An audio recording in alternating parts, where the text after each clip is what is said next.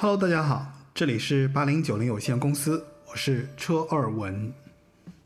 欢迎大家收听这一期节目。那呃，上一期节目其实我们聊到了孙燕姿，然后呢，其实这一期节目本来应该是周杰伦的，这一期节目现在跳票了，就是嘉宾现在有一些情况啊，然后所以我们在这个周杰伦之前，我们插播一期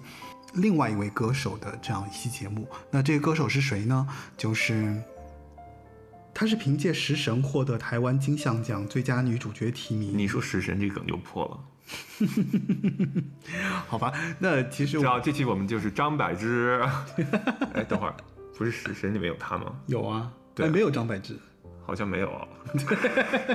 这梗错了嗯，吧？好吧。那这期节目其实，嗯，就是呃，在台湾、香港流行演艺圈里面一个非常活色生香的女神，对吧？应该可以算。然后是莫文蔚。那我们这一期节目其实就来聊一聊莫文蔚。大家好，我是你们的老朋友 Chris。现在嘉宾都不需要我 Q，就直接开始进入聊天室，开始跟大家聊天。好，OK，那我们就呃尽快进入我们的节目。那呃一开始我们先来听一首他近期的一首歌吧。我觉得呃一这首歌我觉得是比较代表他，就是这么多年来其实。有他自己的特色，然后又有他自己的一些就是歌曲的叙述性啊、流行啊，应该是他最后一张专辑里面的《慢慢喜欢你》。可以不好，好。好吧，真的就就我们就通过这首歌来开场。什么叫最后一张？人还健在呢。哈，就是他现在目前出过的专辑当中的最后一张专最辑，应该叫最新专辑。最新专辑里面的《慢慢喜欢你》，然后这首歌是李荣浩给他写的，好吧？那我觉得这首歌是，嗯，发现一个歌手这么多年过去之后，他还可以通过歌曲本身来打动你的这一点，让我非常的怎么说，就钦佩这个歌手，因为他已经四十，应该四十七岁了吧，差不多是对，将近五十岁了。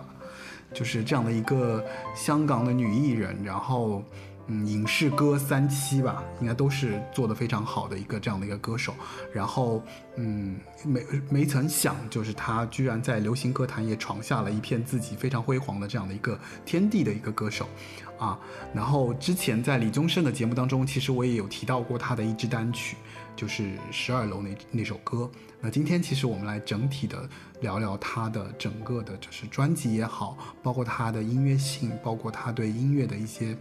呃理解，以及他在音乐上的一些作品。好，让我们先来听一下《慢慢喜欢你》。你走那些到西出望外的傍晚，骑的单车，还有他和他的对谈。女孩的白色衣裳，男孩爱看桥段，好多的浪漫，好多人心酸，好聚好散，好多天都看不完。刚才问了你一下，你也喜欢对吗？不然怎么一直牵我的手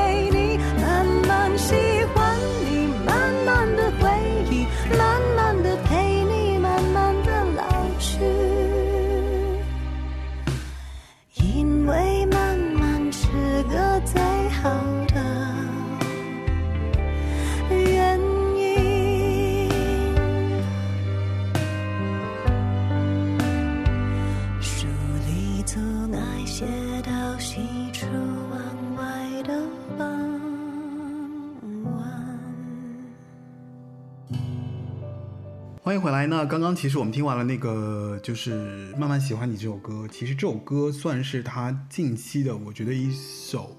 算是大的金曲吧。就是他的 MV 也好，包括他的推广也好，就这首歌其实在现在的呃音乐市场上，这首歌其实还蛮火的。就他推出的时候，其实还蛮火的，对吧、嗯 c h r i s 然后你有没有觉得，就是他这张专辑的这个，就就我们不一定要顺着说啊，就是他从最后去我们倒着说也可以。就是我我我个人觉得，就这张这首歌其实算是他结婚之后还蛮新生的一一首歌，对觉得？就是我我就是我还是比较有条理的啊，我还是还是把它分为这么几个阶段来说啊。那其实这个是他目前最新阶段的一个一个代表作品了。我们可以注意到这个专辑里面的制作阵容啊，还是蛮蛮豪华的。这个姚谦这是他的老搭档了，李卓雄他老搭档了，伍佰他老搭档了，李宗盛他老搭档了。然后李思松、罗永亮这也都是他老搭档。我们发现张，其实方大同也是他，方大同、周耀辉也是他老搭档。然后李荣浩是他最新就是搭上，李荣浩、华晨宇都是他最新搭上的。嗯，那其实我们可以注意到哈、他是一个，呃，从他这个最新专辑的制作阵容，包括他这个表现来看，他是一个，呃，我觉得在商业上他就是一个吸血鬼，对，我就把他这个那个歌坛吸血鬼，就是他逮谁吸谁，就是谁火他找谁，然后，但是他同时又能把它变成自己的一种东西。嗯，这个其实我觉得跟他个人本身个人的一个状态或特点有关，因为因为这个我之前跟你聊过嘛，就是我觉得其实像在乐坛里面，就是高知高阶的歌手其实不多，说实在真的是不多，对吧？就是有那种就很好的，我就是怎么说？修养嗯以及学历嗯以及背景，就是这样的一个歌手，确实是少数。对那其实上一期我觉得孙燕姿算一个，应该算，吧。新加坡的音乐人都是应该算吧，就还是蛮高知高阶的。对但他其实也算是一个，就是香港艺人里面一个非常高知高阶的一个人。对，所以你刚刚说到的，就是咱们说他去去跟音乐人去从他们那边吸来他们那些吸血。就是那些他的优势也好啊，就是我觉得其实从某种方面，其实反映出他其实是一个学习能力极为强的一个人。对，就比如说刚刚那首词曲全是李荣浩的，但是你换李荣浩自己唱呢，他就李荣浩的歌；但你换莫文蔚唱，他就是莫文蔚的歌。我觉得这是任何一个就有这种能力的女歌手，她的一个呃必备技能，就是她能发挥出自己的特色，但是同时她又能兼收并蓄很多种不同的风格。比如还有谁呢？那比如说还有伍佰，不是我说女歌手女歌手啊，就你说那几个大的天后，其实都是这样的，就他们把别人的变成自己的，对，连翻唱都是。张惠妹什么的都还挺挺对挺这样子。但是莫文蔚的一个不同特点就是，其实她，你从你能从她的身上找到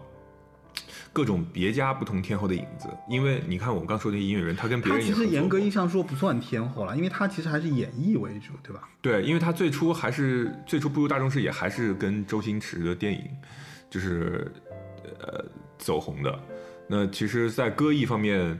哎，其实还是按照顺序来说吧，因为歌艺方面，他一开始啊，他走的并不是很顺，包括你像他第一张专辑叫《Karen》这个。就这张专辑我在网上甚至找不到资源，就是你只有专辑列表，但是那些歌我都找不到在哪儿听。这样吧，我还是给就是给听众介绍一下吧。就是其实莫文蔚的父亲是一半华人，一半威尔士人，他的母亲是一半华人，四分之一的德国人，四分之一的伊朗人，所以他其实是个混血来的一个一个一个怎么说？所以他的音乐上也是他的，就也代表他的音乐吧。他音乐我用也是也是大混也是血，也是很，他是吸他是吸血鬼，但是他是混血吸血鬼。就是如果从音乐的类型来讲，其实他很 fusion，对吧？就是那种融合的风格在他身上完美的体现了，然后他运用到了流行歌曲的唱作的这样的一个过程当中，而且对他其实小时候也是学音乐的嘛，就说他当时他的祖父是好像是什么英皇学院的一个校长，然后名字我记不得了啊，然后叫他当 Alfred Morris，哦，OK，然后他还是就是说他会五种语言，他可以随时随地说五种语言。哪五种语言呢？就是英语、粤语、国语、法语和意大利语。那你你这么去说好了，从这点角度来说，就是说他真的是 PK 掉了很多艺人的那种，就是说，呃，我们不是说别的艺人不好，而是他在这个音乐的基础本身之上，就累积了自己这样很怎么说很有底蕴的这样的一个一个一个一个基石吧。我觉得相对来说，他可能比别的艺人来讲，可能进步会更快。嗯，就我们说他的能力会进步更强，就可能在短时间内就能迅速学会一种东西，或者说学会怎么样去表达，怎么样去在音乐里面去去进入到一个状态。人是学霸，学什么都快。好吧，那呃，这个其实说白了就是说，嗯，实际上莫文蔚的这个整个历程啊，就是我觉得是蛮平顺的，就他没有特别起伏的地方，也没有说好像突然就就不火了或怎么样，他也没有对自己好像有那种就是因为命运的坎坷，然后要怎样怎样怎样，没有，他就是。呃，机缘巧合，因为有这样的一个背景，这样的出身，然后呃去了，比方说当时可能就被那个唱片公司也好，或者说演艺公司也好，演艺经纪公司也好，就看到了他，然后呢，那就让他来，比方说呃出唱片、拍电影，然后拍电视剧，然后呢，在这个过程中其实也是摸索的，对，也在学习。就摸索的这个就是两边都在摸索，他自己在摸索怎么样做一个艺人，然后唱片公司或者说经纪公司可能就在摸索他应该是一个什么样的艺人。所以才有了一开始的，包括像 Karen 的这种尝试啊，就是他自己标签的一个名字的一个专辑。虽然那张专辑其实我们已经听不太到了，但那张专辑其实是非常他的。对，然后后来就是包括滚石给他做了一个定位嘛，就是全身莫文蔚其实是把他拖出来的。对，然后全身莫文蔚又性感路线。对，然后全身莫文蔚又拖着他，当时就是，嗯，他一开始好像是演那个什么片子吧，我不记得了，好像是演了一个什么，你是说电影作品吗？对，因为他九六年就参加了那个《堕落天使》王家卫的那个片子，嗯所以他凭那个片子获得了当时的好像什么什么最佳女配吧，反正就获得获得了几个奖。然后呢，他在九七年推出了首张国语专辑《做自己》。我相信《做自己》其实就 To Be 应该是所有内地认识他的第一张专辑，因为你在内地能买到了。嗯因为他其实前面一张全身莫文蔚有点问题，是在于他的那个封面是全裸嘛。呃，再一个，因为它可能是粤语专辑，所以它的影响力并没有像国语区那么大。因为我听说一个说法，就是他的粤语其实不怎么出色，就是他好像唱什么粤语啊，都有一点怎么讲，就是其实没什么特点。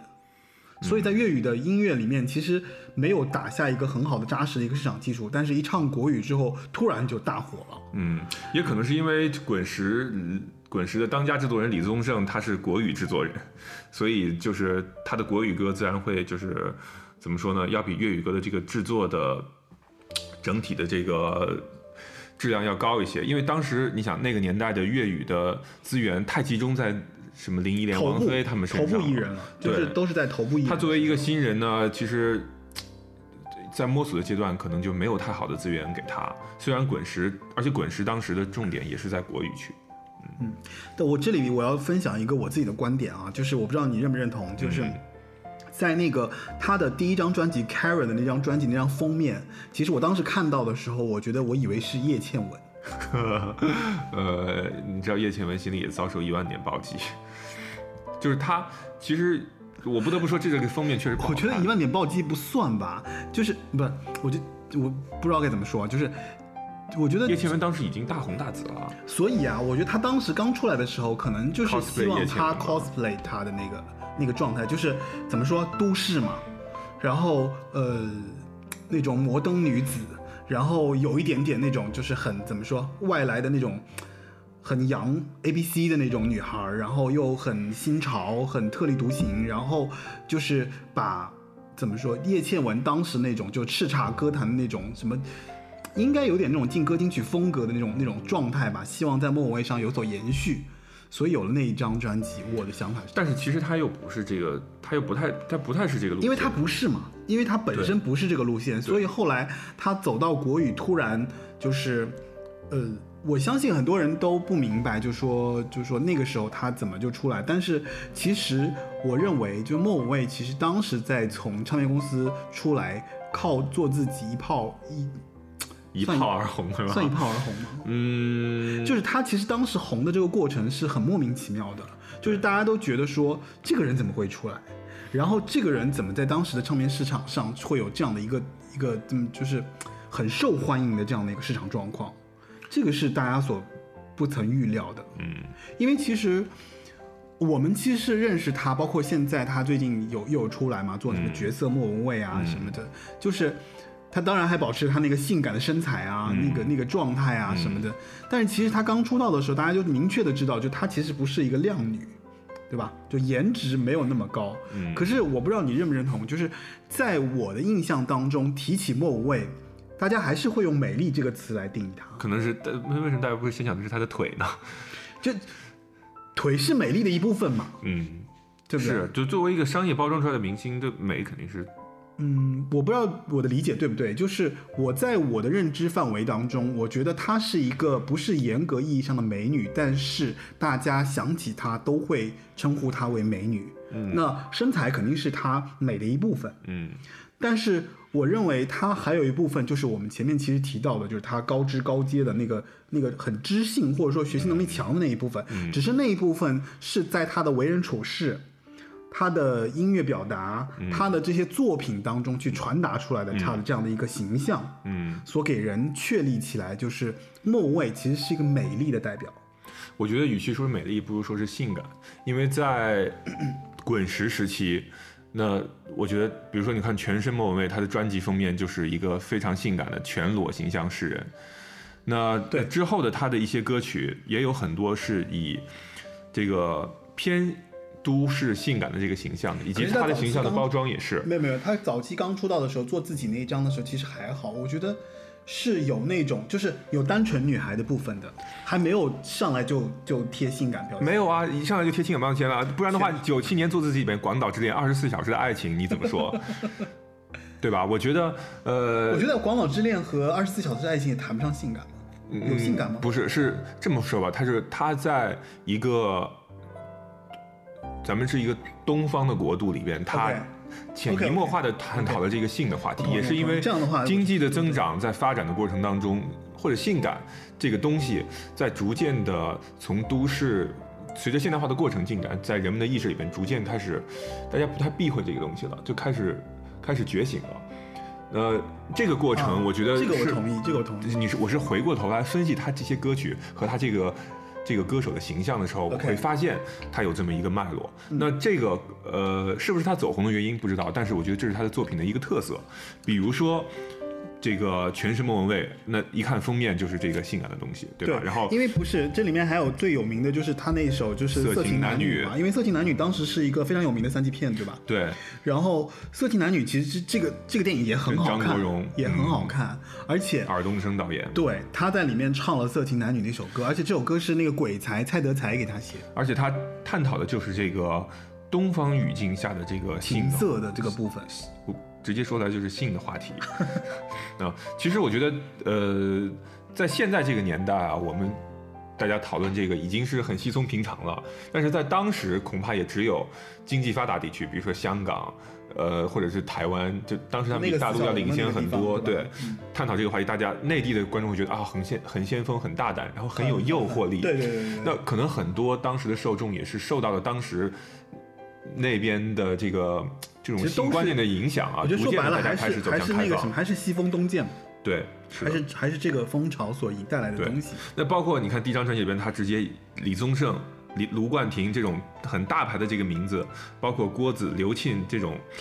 这种音乐人周耀辉等等，他们就已经介入他的这个制作了。嗯但是这张粤语专辑呢，好像销量也不好，就哎，是没有引起特别大的反响。，你觉得会不会是因为她本身就是一个特别 sexy 的女生，然后音乐人都看见她嗯对啊就是因为她留学英国嘛冒金星，然后就给她做很多东西。她留学英国是这样的，就是我一直把这个音乐人和歌手的这个关系，就是他们要合作，就像他们结一次婚、这个其实谈一次恋前面我们有爱一样。表达过，是就是就是我觉得，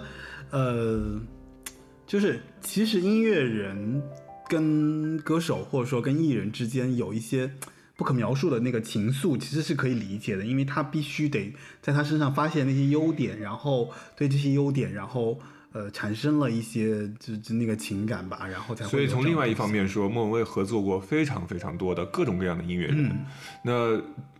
不像其他几个天后，可能他们一一个一段时间是固定合作那一个人，对对对对。对，然后给大家做哦一段时间的封面，但他不是，他是一直在这个过程一直在不停的变化在换不停的 对。不停的音乐，但是滚石时期是他相对比较稳定的时期，因为那个时候是呃李宗盛主抓的那段时期。那李宗盛的，就是他探讨这个都市的人性啊、情感，然后辅以他这个性感的形象。所以李宗盛，你看在别的女歌手身上没有做到的那些东西，比如说。比如说他在林忆莲身上没有做到太多特别性感的那部分，啊，他在辛晓琪身上更多的是苦情的东西，他在梁静茹身上可能都是少女的东西，但他性感的这部分，我觉得他是放在了莫文蔚的身上。就是他把他把直男内心的那一部分，对女生们的幻想的那一部分，我觉得是放在了这个人身上。就不得不提到他在滚石时期的，就是我觉得是巅峰之作啊。就是那张嘛，就是十二楼的莫文蔚，对，就那那这那整张专辑其实都是李宗盛给他制作的。，特别是《十二楼》这首歌，就是它有很多那种很性感的描绘，比如说笼笼络睡衣上床，只有爱让人兴致高昂对这些这些句子，你会浮想联翩，但是呢，你就觉得啊，都市的空虚又在那里，但是日又很雅但是他其实又写的很雅。对啊。不是那种就是直直白的表达。而且现在听我觉得还特别好，因为现在不是流行丧文化嘛，它是日子像灰墙，你骂他他也没有回响，这就是 多丧啊这句话，对吧？所以包括李宗盛给他做的包括李宗我我我们可以待会儿就是花一段时间好好的讲、讲那个什么，啊这个就可以剪掉我们其实来先听一下他早期的专辑的歌吧，你推一首，我觉得前三张吧，或者说前前呃比如说，如果以做自己，然后我要说，然后还有你可以，嗯，然后还有这个，呃，就是就偏十二楼偏前面一些，在十二楼之前是吧？前面一些的，前面一些的话，那就是 To Be I Say You Can 对。这三张专辑，我觉得是他，你可以把它理解为一个三部曲。就是它里边既有中，它既是英文名的专辑名字，然后又有中文名字的专辑专辑的名字，然后这个里边我觉得，呃，里边有很多很多大 hit，它的大 hit 基本上都是在这几个时期的 To B hit 里边对啊，电台情歌、广岛之恋，就是都是哦，我大跟你说，hit。电台情歌是所有就是我认识的女生啊，嗯。去去去 KTV 就是后半夜必须要点的一首歌，就不知道为什么。呃，就是我当时其实也不太理解，就是我觉得他可能唱出了女生的一些比较嗯。私密的这个情感或那个情绪吧，就是他们能在那个状态下去嗯。感受到那份落寞，嗯。或者说那种求而不得，特别是后半夜听这首歌，感觉特别对吧？就是有一种这个状态，嗯，嗯，但是我们其实挑一首稍微冷门一点的吧。冷门一点的啊，冷门的话，我觉得，呃，午夜前的十分钟算冷门吗？不冷门，午夜前的十分钟跟现在情歌一样，就是你想午夜前的十分钟，嗯，对啊，这这两首歌真的都很大 hit，对，而且很性感。对，就很，嗯，其实你要放也可以了。呃他不爱我也也算是大 hit 了。对他不爱我也是大 hit，啊，他不爱我就是丧歌丧到底啊。那开水与白面包呢，开水与白面包啊，算是冷门吗？因为开水白面包，我觉得这个可以稍微稍微拓展一下。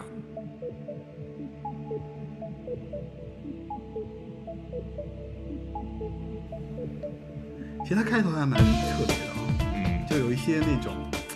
奇奇怪怪的事。对，你看他的歌词，就是他会说啊、什么睡不着啊，什么那你去买安眠药这种很有意思的。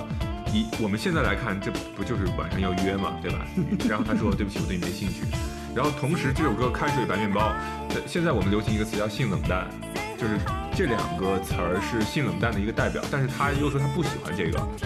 所以他就把这种我不喜欢性冷淡的生活方式表达了出来，但是他又对那些特别无聊的男人一点兴趣都没有。这就是这个，你你深挖他这个里边有一些很有意思的点的一些情绪上的一些东西。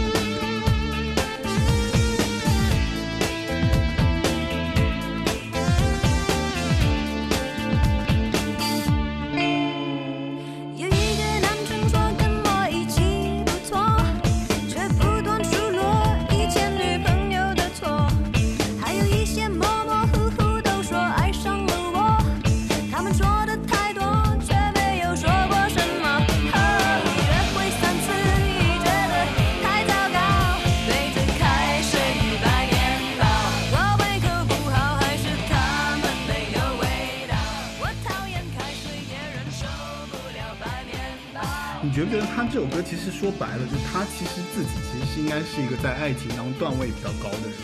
肯定啊，对吧？嗯，就是他已经见过那种就是大风大浪，就根本不在乎这种一般的什么小奶狗吧，就现在很流行小奶狗来追他，就根本看不上。对，就他会觉得说就是水平也不够。对，包括就是让我这首歌让我想起王菲的《半途而废》，就如果《半途而废》拿给他来唱，肯定是有他的这种味道。可能他们有共有一个共同特点，就是嗓音可能有点慵懒，但是这种慵懒之中有一种冷淡的性感。就他其实就是那种嘛，就是如果说从 O L 的角度来说，就是那种就是啊光鲜亮丽，但是就是很很 tricky 的那种就特别像他在《杜拉拉升职记》里面演啊，对对对。对对对，就就就那种就那种角色。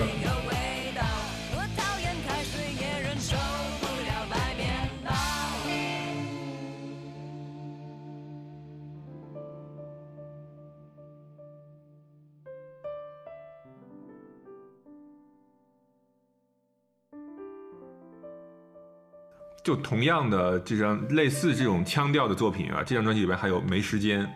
哦，没时间我喜欢，没时间。对啊就是时间，我都是这种我对男人爱答不理，男人对我趋之若鹜。啊，对，这他有这个资本嘛，对对吧？他其实有这个资本。然后我其实是觉得，嗯，如果说非要在这三张里面挑一张，我会更喜欢 You Can，就你可以，为什么？因为这张专辑里面的所有歌我都很我都很喜欢听，就是从头放到尾。因为第一是消灭嘛，就是消灭是那个大张伟的作品，其实我觉得很很很有趣啊，就他其实港台歌手，这么早就开始取内地的这个。吸内地的血，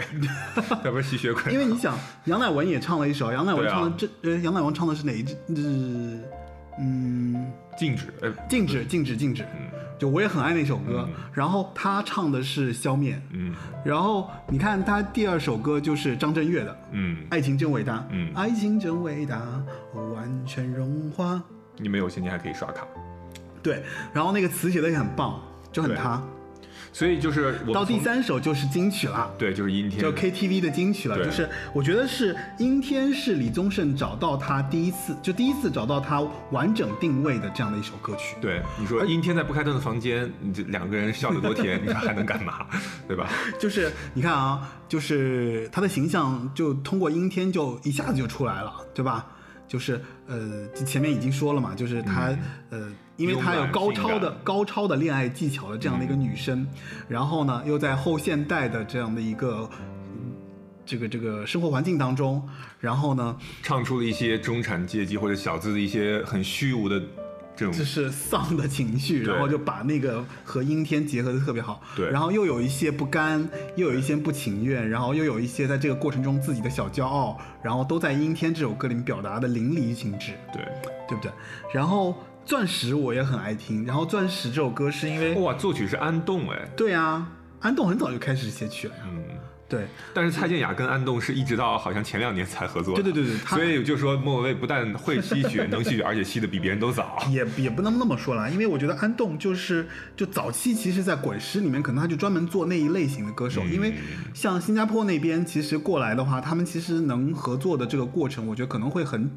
怎么说，就不是那么方便了。嗯不是那么合合作那么顺畅，然后你看后面像《Pretty in Love》，还有《爱情有什么道理》啊，《欠我的时光》，都是蛮好听的，嗯。啊，然后呃，我个人还比较喜欢像那个实况转播，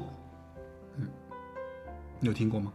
听过，但是我我可能印象不是很深了。对，那至少这张专辑里面，我觉得前半张，嗯，就每首歌都首首都是旋律、节奏，包括他唱都很棒。那我们再听一下实况转播吧。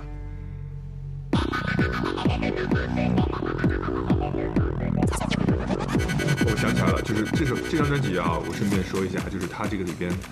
呃，李卓雄给他写了很多的词儿，就基本上大半张是李卓雄。那李卓雄的特点就是，我觉得他他是把词的这个，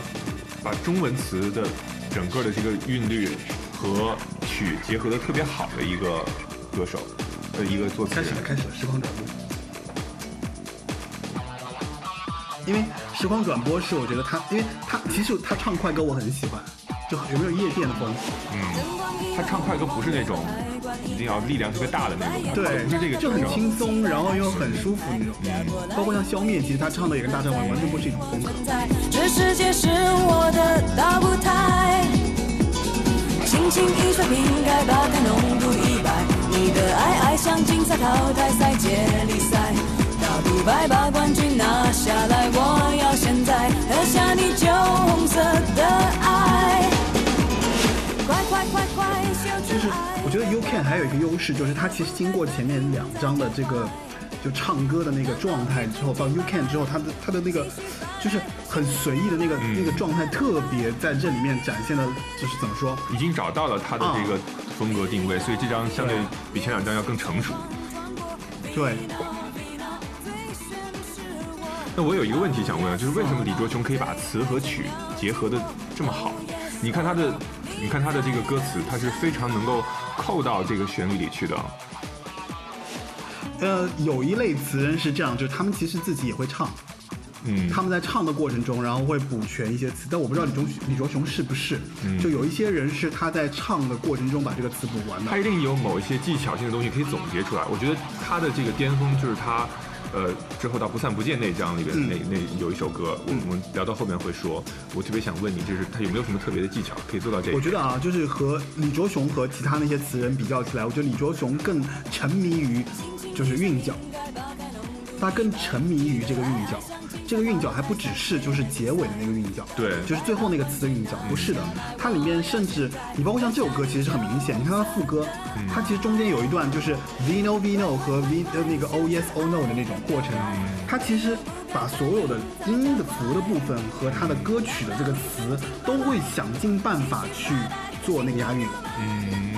所以他跟那个呃其他的那个作词人不一样，其他作词人可能还会更寻找一些歌曲的意义，但是李卓雄会更强调这首歌，就是这首歌的歌词在唱的时候是不是跟，就是跟这个歌手能够完全的表达的没有磕巴，哦。就是他唱的时候会你会觉得很顺畅。你去，看，你去看他所有的歌词，包括像他写的最好的，像那个什么，就跟陈小娟写的那首《爱》，嗯就那张专辑，嗯就剩下的果实后面那张嘛，就他写的那首《爱》那张专辑，不是得了最佳词人嘛？对，就你可以看到他几乎，呃，每一个部分都在押韵，就有点一首歌的像是以每一个部分，有点像是以前写宋词的那些人，就是平仄都很讲究，一个字一个字都要对上。可以这么说，就他其实更更切在那个就音律过程当中，嗯，所以其实他的词啊，嗯没有那么的漂亮。为什么？就是一没有那么的有意义，嗯，应该这么说，就是他的词没有那么的有深度。但是他的音乐性真的非常强。他的音乐性是很强了，就是所以他的词跟歌的这个结合会很紧密嘛。嗯，所以那个，哎，我们说到哪儿？因为太嗨了，我就然后我们说到前面三个一，就是 To Be I Say You Can 这三张专辑，对，然后他在这三张专辑之后，他就又回归了，去做了一张 EP，叫做《回家》。嗯他回去做 EP，回家那张 EP 嘛，其实就是把那个就是《喜剧之王》的这个插曲放在里面，因为他去拍了《喜剧之王》，嗯所以应该是，所以又出了这样那个那个那个粤语专辑。嗯，但是九九年其实他非常可怕，就是他出了三张，一张粤语，两张国语。出了这么多，会不会因为太高产而导致质量下降呢？并没有啊，你看他那个九九年十二月，他《就是莫文蔚》里面其实还是有很多金曲的、啊，对，就是那首《忽然之间》。其实爱我的请举手有错。爱我的请举手就是延续了以前那种快歌风嘛。嗯忽然之间，我觉得，呃，如果啊，在我的流行歌的那个排行榜，我个人的流行歌排行榜的上面来说，忽然之间应该是排前三的。那另外两个是什么？另外两个就是，嗯，你现在要问我这么具体的问题吗？就是我的意思就是说，忽然之间至少是可以排我个人就是排行榜至少啊，就非常靠前位置的这样一首金曲。嗯就是，呃，我我我不太清楚大家对这首歌的定位，但是我个人是非常非常喜欢这首歌，而且这首歌喜欢到什么程度呢？就是我觉得它，嗯，可能也因为他的时间有关，因为他正好是在九八九九九年嘛，就九九年正好世纪之是交。对世纪之交，然后我正好是高二、高三，可能那个时候刚刚开始认识，就是说情情爱爱的东西，嗯。就知道了，比方说，呃，恋爱这个东西本身嗯。啊，然后呃，忽然之间的那种情绪，以及它打动人的这个方式，嗯。让我特别感怀。嗯，所以我们要不要听一下《忽然之间》？这首歌大家都啊，所有只要听过的人都会唱吧，因为这首歌好像 KTV 排名前几，可是唱的好的不多哦，唱的肯定啊，呃，因为这首歌好像没什么人翻唱，我自己翻唱。啊，开个玩笑，就是忽然之间，因为谁听啊？你翻唱谁要听啊？太难唱了，就是因为这首歌太难唱，嗯，所以我觉得忽然之间，嗯，而且他有好多那种气若游丝的东西，对就必须得他来唱才行，对要么就是许茹芸来唱，哦，许茹芸太高亢了，她有一点，她有一点就是高亢的感觉，就特别积极向上，嗯而不像她，她是有点低沉的丧。那气这种气若游丝的唱法，除了许茹芸。呃，和这个莫文蔚，还有一个女歌手，那就是常石磊了。所以他后期也跟常石磊的合作。你有必要这样侮辱别人吗？没有，侮辱啊？怎么说的？那那不然谁？吴青峰嘛？吴青峰，好吧，咱都是女歌手。那其实滚石时期就是到十二的莫文蔚，你真的不想让我放《忽然之间》吗？忽然之间大家听太多了吧？我还是想放一下嘛。嗯，好吧，你放吧。为什么不放那个《不要爱我》呢？其实这张专辑里边，我觉得《不要爱我》我我很喜欢，这首歌竟然是陈绮贞给他写的，陈绮贞这么早就给他写歌，哦，也不只是写，词儿。李宇环不就是陈绮贞的那个御用的吗？但是就是陈绮贞这个词儿还蛮怪的，因为陈绮贞，你说她很多词儿都很少女学生气，但这首歌明显是一个经历沧桑的女人写出来的这么一个一个一个词儿，还蛮怪的，不怪啊，我觉得好的音乐人都有那个模拟性，角色转换的能力。，对他都是像可以相比你说白了就是戏精。不要爱我，我害怕失去你而心碎，害怕面对承诺的不悔。哎，你觉不觉得就是莫文蔚其实有点像，就是他其实是一个 CD 歌手哎，不要对爱因为这种气若游丝的这种唱法，只适合于用唱片在一个安静的环境里面去细细的聆听。因为我我我反正我也看过他的几场 live 啊，我觉得就是我很失望，就这个失望失望到什么程度呢？就是我觉得他连最基本的音都没有唱出，爱就像而且更这倒不至于吧？我觉得这个还是有的。而且最基本的连节奏都搭不上，就是经常我会觉得说，为什么会这样？不会吧？没有那么差吧？反正那我那那你要退钱了。那我的运气就很差了，就可能他那几场状态不好，就是我真的觉得他在演唱会上我是没法听莫文蔚的歌的，就是可是我放到我的这个 CD 里面，或者是放到我的一个 MP3 里面，我就觉得他怎么唱那么好？是最浓烈就你听这首歌，这首歌是一个情绪变化很多，又但是又很细微的这么一个一个作品。让幸福围绕身旁，把爱情的谎当当作是虚幻假象，埋藏我疲惫的心，埋藏我所有欲望，把爱情的谎给通通都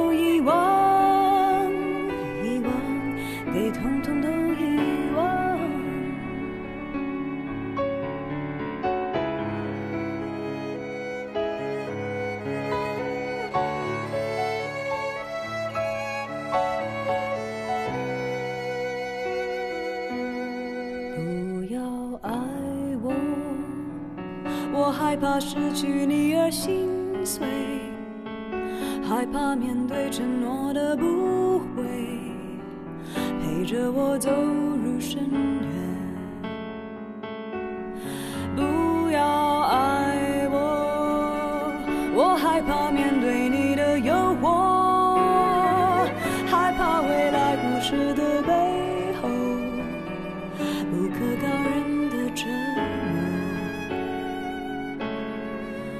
爱就像一睁眼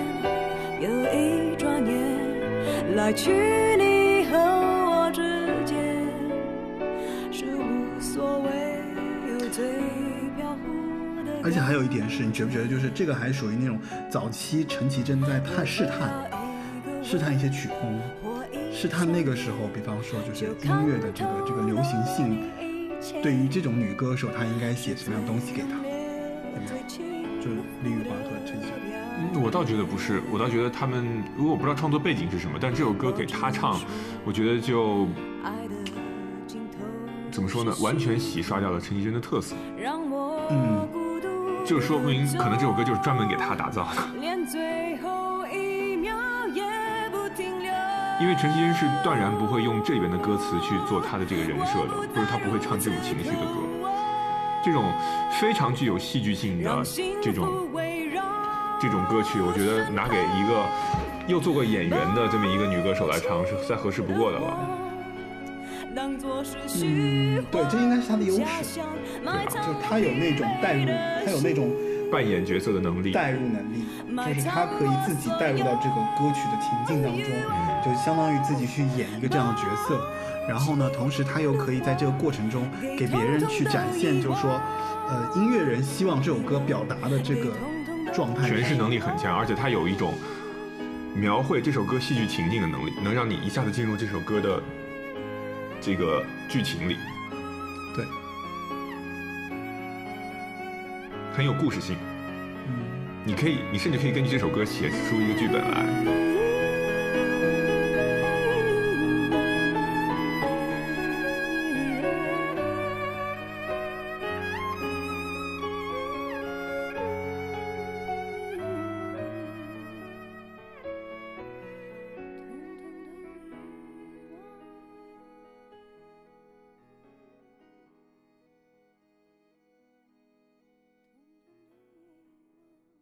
好，欢迎回来。那我们刚刚听的就是《不要爱我》，对吧？对，这首歌是一首有点歌剧感的、戏剧感很强的一首作品，居然来但你觉得自陈绮贞。你不觉得他的歌就是像《他不爱我》的后一个版本吗？《他不爱我》的升级版，嗯，没有那么丧。对他不爱我，然后就说不要爱我。哎，我跟你讲，有一个特点哦，就是莫文蔚从他 To Be 那张专辑开始，每一张专辑他的专辑的 MV 是拍的最多的，他每一张专辑可能都要拍八首以上的 MV。嗯，会不会因为他自己演戏会演戏，所以就是说音乐录影带方面，其实他们都愿意让他来拍？也有这个原因吧。就是可能你作为一个演员，你是以一个视觉的形象示人的，那可能更多的就要用这种拍 MV 的方式去宣传推广他的歌。所以我觉得他早期能够走红，其实还有一个原因，就是因为他其实走了一个最早最早通过音乐录影带让大家认识他的这样的一个状态。因为他的歌，你去 KTV 就特别是前三张，包括他到十二楼之前，很多 MV 你都在 KTV 里面都可以点到，很多歌都可以点到，对，对吧？所以这也是个优势啊，对于一般的歌手来讲，我觉得就是它增加了大家认识这首歌的可能性，几几率就更大嘛。对，但他的 MV 其实都很简单，就是他一个状态在那里唱啊唱，然后镜头也不动，嗯，成本今天来看这成本好像也蛮低的。成本反正在那个时候算是 OK 了吧。嗯，其实到旧世末位，就是我觉得他到滚石，其实到十二楼算是一个里程碑嘛。对，因为十二楼算是他的巅峰，因为这是他第一次在金曲奖收获了那么多提名，然后虽然最终得奖的只有一个李宗盛，但是就是也是给他打开了一个哦，原来我也可以得金曲奖的这么一个可能性吧。然后他后那你有点小看他，我觉得，对他其实他是金曲的亲女儿，对吧？因为他得了蛮多金曲奖，对啊，就是，而且她还是得过最佳女歌手以及最佳专辑的一个一个双料歌后，对，这达到这个记录的人并不多。几乎对。几乎蔡健雅到现在都没有拿过最佳专辑，好像。但蔡健雅拿过三四届的那个对最佳女他拿过歌后，她没有拿过专辑。无所谓了。所以就十二楼就是她的一个，就是都市性感情歌形象达到巅峰的这么一个天后之作了。李宗盛和他的御用词人李卓雄，对李李宗盛、李卓雄和莫文蔚这个铁三角，在这里是一个是一个是一个呃达到一个巅峰。你觉不觉得就是十二楼这一整张专辑其实就是阴天的延续，嗯，就是一张升级版的阴天，而且是一整张专辑在唱阴天的感觉。你注意这个专辑里面也有蔡健雅的创作，这甄嬛开始起作用了，叫 起了毛毛球吗这首完全不太红的歌。嗯，就相比这张专辑里面的什么《寂寞的恋人》啊，《十二楼》，然后起了毛球其实相对来说更小众一点，很小众，但是这首歌其实反而呃，莫文蔚唱的没有很差，就是他其实还是把这首歌我们可以听一小段。你说起了毛球、啊，对，我们可以听一小段。我也有点印象不深了。对，因为我记得这个歌歌的这个名字，我印象是最深的，但是就是这首歌，我却已经有点印象有点不模糊了。是吗对，好，我们来听一下起了毛球。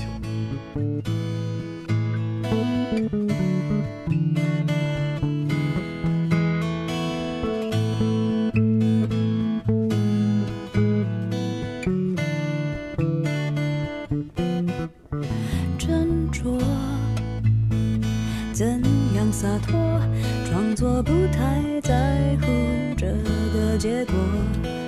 摩擦中爱情也慢慢变薄，想好好解决却没有线索。不过，总有什么不让我们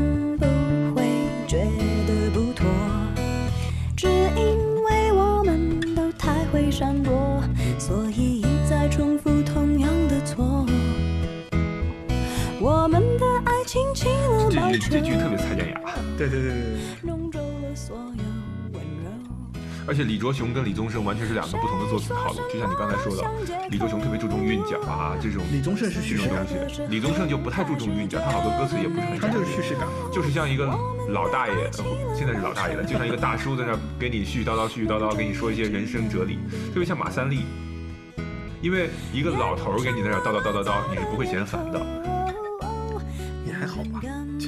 就是不所以他说的有道理的话，你会觉得哦，这都是人生经验，很宝贵，他你不会但。其实我觉得一个好的制作人是他带入到音乐人本身或者歌手本身，他可以找到歌手的特质，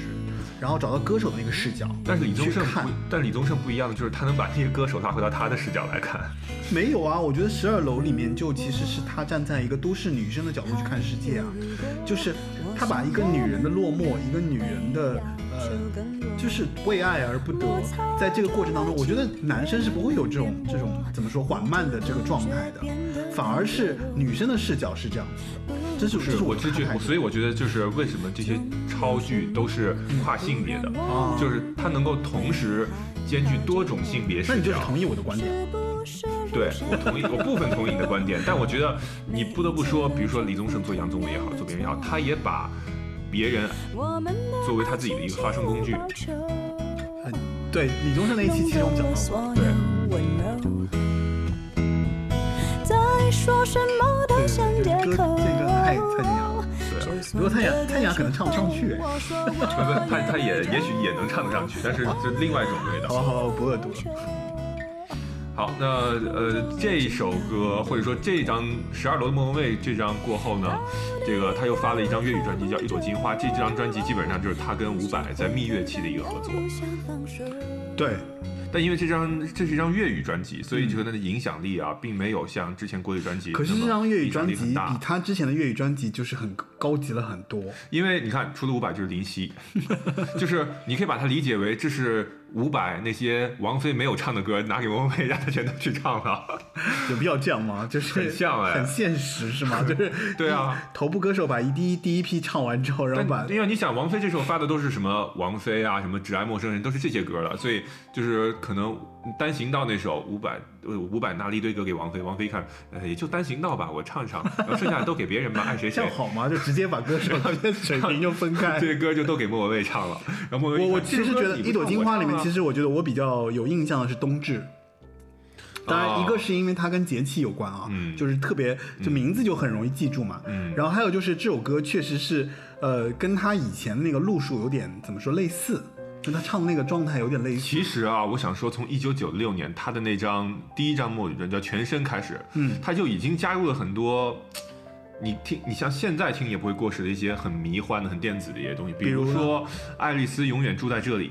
就是周耀辉填词，李宗盛、梁伯君作曲的、嗯这首歌就，他唱的部分不多，但是有大量的这种电电子子编的音乐电子的东东西去对然后一直到其实伍佰啊，你看单行道王菲唱的那首，伍佰配这个东西特别合适，就是他莫你觉得有一种台味土土。台味土土歌和特别洋气的那种土洋结合的那种我我觉得可不神奇的可能这样？化学效应，就是说，你有没有想过，就是《一朵金花》可能是伍佰的一个实验专辑，呃也有可能，就是他其实就是因为我这滚石最后一张了嘛，可能李宗盛人家忙别的去了，然后就是李滚石当时就有伍佰，伍有可能佰当时哎有可能是音就特别火乐人之间的一种交流，比方说李宗盛可能就这是我们的揣测哈，啊就也大家不用太当真，就是我觉得有可能是李宗盛在跟伍佰交流说，莫蔚其实是一个很好怎么说去去去、去驱动的艺人。可能通过音乐人的方式去驱动他，嗯然后来实现自己在音乐里面的一些展现。嗯所以那呃，一般我觉得一个音乐人能够在一张专辑里面整张去表达自己的作品，确实很少。对，那伍佰通过一朵金花，然后给他做了一整张专辑，其实从某种艺术意义上说，可能是这个音乐人本身自己的音乐理想。对然后他遇到了一把嗓音，可能觉得说我需要在他身上去做一些我自己想做的尝试，然后我把这些音乐放到他身上去结合。但是恰巧莫文蔚又是一个很能接住的这样的一个人，对就是你比方说，我把就像一个一个打全垒打的那个那个谁棒球手一样，就是嗯当他把球挥过来的时候，他能很好的接住这些。可能也是因为另外一个原因，可能是李宗盛跟莫文蔚在这个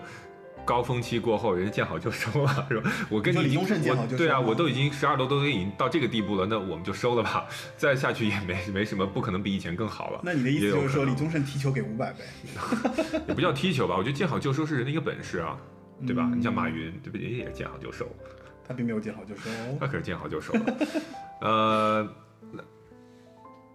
就是相当于就是说在，在滚石最后一章其实就是粤语的一朵金花。我觉得就是说，而且粤语的一朵金花延续了他最早以前全身莫文蔚的定位。你看封面也是一样，拿一个塑塑塑料薄膜，然后让它全身裹着，然后就是全裸的这样的一对张一张封面。相当于是它有一个完美的一个轮回，有一个呼应，首尾有一个呼应，然后它在回味吧。对 回回味还是他的专辑的名哎，就是回到谐音梗不太好，要扣钱的 哈。就是回到他之前的那个状态，就是可能，呃，我觉得你有没有可能是，比方说音乐人觉得他其实唱粤语歌也可以唱得很好，但是大家没有认识到他的这个优势，对然后说那呃合约是另一回事了，就是在。滚石之内，其实他们可能还会有一个理想，说我们再帮你做一张粤语专辑，嗯，也有可能是他自己要求的，也有可能是音乐公司对他有这样的一个定位，就是觉得说，其实你莫文蔚应该是，呃，很不错的一个音乐的这样的一块料子，对吧？那我们其实把一些东西放在你身上，还是在怎么说，就是揉捏一下，看看有没有揉捏出一些新的这个嗯火花或所以。伍佰我觉得也还蛮牛逼的。你看他后来居然给王心凌写了那种就是少女感特别强的那首歌，叫什么？对吧？我什么我会好好的，花还什么什么什么的，就特别特别少女。伍佰，你想那么一个人，他居然他居然会写出这种歌，他也也是蛮厉害的。所以就是这些超超级巨星，他们都能跨性别的思考，我觉得。呃，但是到了这张专辑之后，其实莫文蔚就转型了。对，就转型了去索索尼之后，我觉得是一个很大的转型。对，好像是，好像是，就是说他原来那个人格，或者说他的那个音乐人设啊，就是其实好像是在索尼，其实他们并没有特别的想要刻意的去延续。对，因为也是见好就收。就我觉得这是一个演员的，所以就是我要尝试不同的角色，就像他唱歌尝试不同的人设一样。那我觉得他在索尼这个时期啊，呃，爱可能还稍微延续了一点点，因为他还有什么单人房、双人床啊，什么女朋友的男哎，朋友他剩下的果实是什么时候发的？剩下的果实是，哦，前面有一张精选集，在爱之前，对，就是有一个新歌加精选，然后出了一首，就是零二年滚石出了一张全精选集，然后加一首新歌，叫做《剩下的果实》。啊，剩下的果实就是当年满大街都在单曲循环。其实剩下的果实应该说一下吧，因为剩下的果实，我觉得就是说我也不知道为什么，就是当时会那么那么火，就是好像很奇怪，就是所有的大街小巷都在放这首歌。其实这首歌逼格还有点高，我觉得，就是当然它也有很强的叙事性啊，但是我就、嗯莫名其妙，就为什么有那么多人都在喜欢这首歌？很奇怪，就是真的是很奇怪。它的粤语版本叫做《北极光》啊，这首歌是翻唱日本的，啊，日本的歌叫做《水色》，然后他翻唱了这个这个歌。原唱是谁啊？原曲是 U A 的《水色》。哎，我们要不要听一下原曲啊？好啊，我想，我想听一下，就是它的原曲到底是什么样才会唱出《剩下的果实》这样的歌。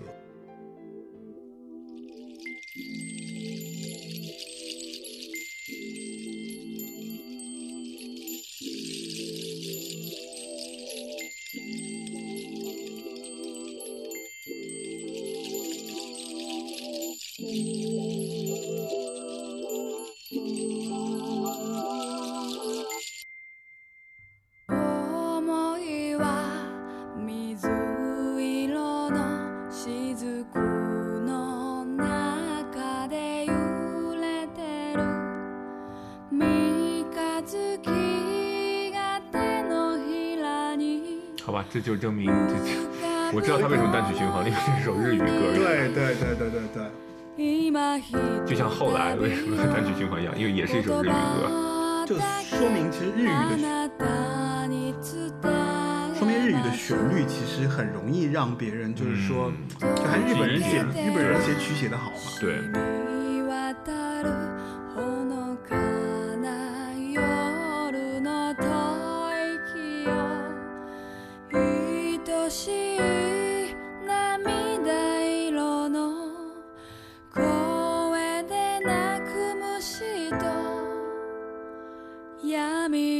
但是其实这首歌中文版本好像更好。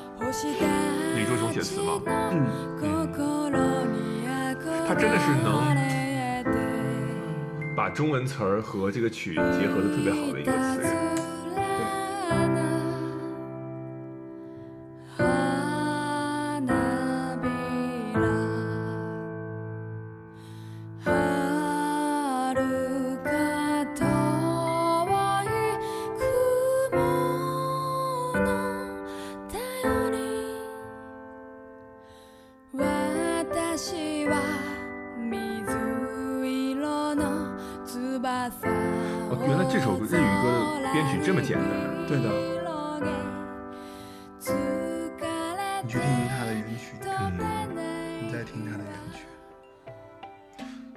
在这个剩下的故事，其实这个编曲又又又加变化加增了一些一些它的优势。而且词儿出来更早一些。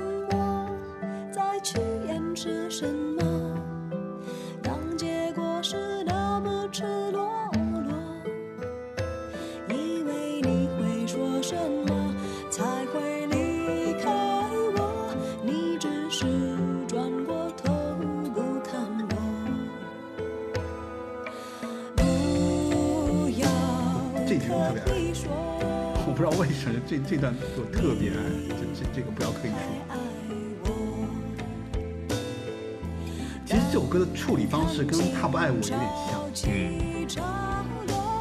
跟不要爱我也有点像。没有没有，就就他不爱我那个那个状态，就很抑郁式的这种嗯发字发音方式。嗯，所以这是他滚石时期的一个辉煌阶段了。对，那接下来他就迎来了他索尼一开篇就是就是很高开，然后一开始就爱就拿下了歌后，然后呃最佳作词作曲就是爱这首歌。对对对对，爱这首歌，你觉不觉得是那个剩下的果实的一个延续？因为它里面有提到嘛，就是那个生命的延，哎、就是那个，你还记得吗？嗯，记忆的炎夏呃记忆的炎夏，嗯炎夏不是正好应对对应剩下的果对应了剩下的果实嘛？嗯就是说，其实呃，因为通常夏天都给人感觉是一个分离的感觉，就比方毕业啊、升学啊，对吧？就是就是要到另外一个地方去，或者说就很容易给人产生就是离开的联想。对，然后，所以我觉得《爱的开场》其实就是把剩下的果实里面的情绪完整的移植到了现在这首歌里面。对，但是陈小娟又没有那么的，就说决绝。对，就《爱的》这首歌里面其实是有一些抑扬顿挫的部分的，就它有起伏。以及他到了索尼之后，我觉得他可能更加国际化了。就是他，嗯，呃，你像王力宏这张专辑的加入，然后还也翻唱了日本歌叫《Alive》我的自由是，就他开始转型，脱去以前那种都市的，呃，性感女性这种这种标签，然后转向一个更更国际化的一个一个东西。但是现在可能这张专辑还不是很明确，它到底这个定位是什么，但是也有一些也有一些锋芒，比如说如果你是李白这种，啊对吧？左岸幽暗什么的对。我这首歌，我跟你说，我这首歌里面，呃，这张专辑里面，我循环最多的应该是单人房双人床。啊、这但是单人房双人床明显是延续延续之前的那个人设啊，呃，是，但是就是不知道为什么，就是我觉得好像这 张专辑给我的感觉就是，就单人房双人床，我觉得是比是比以前更高级的。反正一半一半。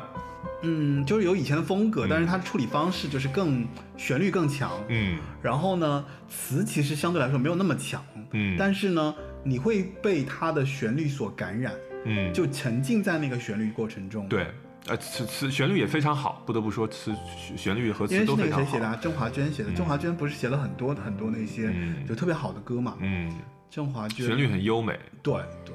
他就是一个靠旋律优美见长的一个、呃作曲人。嗯，然后，嗯但我觉得这张专辑里边，我就是也有很多的大 hit 啊，但是我觉得好听的还是那个日语歌《我的自由式》。是吗？嗯，因为这首歌旋律确实真的太优秀了，再加上李卓雄把他中文词写的又特别的特别的贴，然后他后边也有一些宣言，就是告诉莫莫文蔚好像在宣称自己我要转型了，嗯，有一种老娘要翻篇儿了的这种感觉。你觉不觉得他其实一直有要翻篇儿的这种这种状态？是就是就是，我觉得莫文蔚是一个永远在寻找新的自己的这样的一个歌手，就是我觉得他比较不太固步自封，嗯他也对自己有很明确的认识，嗯就是他知道自己的优势，嗯知道自己的短板，知道自己在音乐表达过程中什么是他比较擅长的东西。所以基本上就是呃流水的作曲人，铁打的李卓雄。怎么不是铁打的莫文蔚呢？那就是莫文蔚的音乐世界里面，就是你看什么音乐人是作曲人、制作人换了一批又一批，但李卓雄永远在。嗯，说明李卓雄其实把莫文蔚当成了自己的另外一个人设，在就在他们两个人怎么没自己的故事有结婚。啊？对，这种人通常都不会结婚的、啊，就是、哦，对你结了，一旦结了婚，那个火花就没有了。不是火花没有，因为他在做他这样一个人呐、就这两个人其实是一个人，从哦，就从我不可能嫁给我自己。嗯，我我这是我的想法啊，就是就是。他可能是就是音乐表达过程中确实有一个，比方说我其实我就是你，你就是我的时候，我中有你，你中有我的时候，这个时候两个人在一起其实是一个很奇怪的组合，你不觉得吗？对，因为通常从爱情的角度来说，我们这这个我们撇开，就是说一些别的，两个人不就应该有那种反差，或者有一些互互补的东西，才可能走到一块儿吗？嗯你最近还真是恋爱了啊。跟跟这个没关系了，就不要不要谈我的那个感情观了。就是哦我的意思是你你也没少，谈啊。所以你觉得莫文蔚能代表你感情观的哪一部分呢？呃，性感的那部分？这个没法回答。好，我已经回答，我已经替你回答了。不不不，我得解释一下，就是说，我觉得莫文蔚早期的时候我很爱听，嗯，但是后期的时候我慢慢抓不到他那个 tempo 了，就是我觉得我有点找不到他的人设。我反倒觉得他在索尼时期是我对他不，索尼时期是 OK 的，就嗯越到后面就包环括球时期啊，呃环球时期，我真的是找不到他了。虽然也有好听的歌 虽然也有好听的歌，我就找不到他的那个状态。就是我我我其实没有怎么说，就是共情感去去更好，因为至少在索尼啊、滚石啊，我其实是能共情到那一部分的。比如以前爱情的创伤，或者说在爱情的就是求之不得。但是到了索尼，我又觉得说有一种洒脱，是不是他已经结婚了，然后整个就他的世界就变大了？我觉得我们可以分析到后期的时候，看他后期的音乐世界是如何变化的，嗯对吧？他已经不是在说那种情情爱爱的东西了，有可能吧，就是比较大，追求嗯寻求自我，然后关求关切这个世界的这种感觉，它变成一种大，爱了。其实就跟一开始我们说慢慢喜欢你是一样的。对就他已经走出了那种就是在感情世界里面的一些对，一些一些，其实已经看破了红尘。就是慢慢喜欢你，觉不觉得其实放在友谊啊，放在亲情啊，放在什么地方都是可以的。对，就它是一个普大爱普世的价值观，嗯跟他在之前所前面就索尼和滚石里面所表达的价值观是完全不同的，嗯对吧？前面其实还是一个独立个性的女人的这个视角嘛，嗯。对吧？那我们来看一下他在索尼出这些几张专辑啊，嗯有爱，有这个 X。X 是一张我我找不到节奏的这个这个这个专辑那，如果没有你呢？如果没有你很好听，那张专辑我非常那零七年的拉活呢？拉活我有点 get 不到，就是拉活里面，其实我比较喜欢的就是，其实我一直想对你说，因为这首歌是他写给冯德伦的，就纪念他们九年的爱情。哦，因为你去看歌词你就知道，嗯，那其实索尼这四张专辑里边，我自己最爱的是拉活。是吗？对，因为你看它前面多多少少真的还是延续顶着就是金像奖的那个，啊，不是不是，它多多少少前面延续了一些，比如说李宗盛的一些给他留下来的一些东西，有但他自己在不断的脱胎换骨。但是我跟你说，拉比如说活这张特别牛逼，是在于拉活这张专辑是他自己制作的，而且全曲是他自己写的。对啊，你就我觉得这个是最能体现他在这段时期特色的这个东西。你看，比如说《台》这首歌，就是怎么说呢，就是特别的后现代，嗯然后日场夜场，请把手机关掉，这些都都特别后现代。嗯，然后一直到这个，包括连《Diva》这首歌，啊就他开始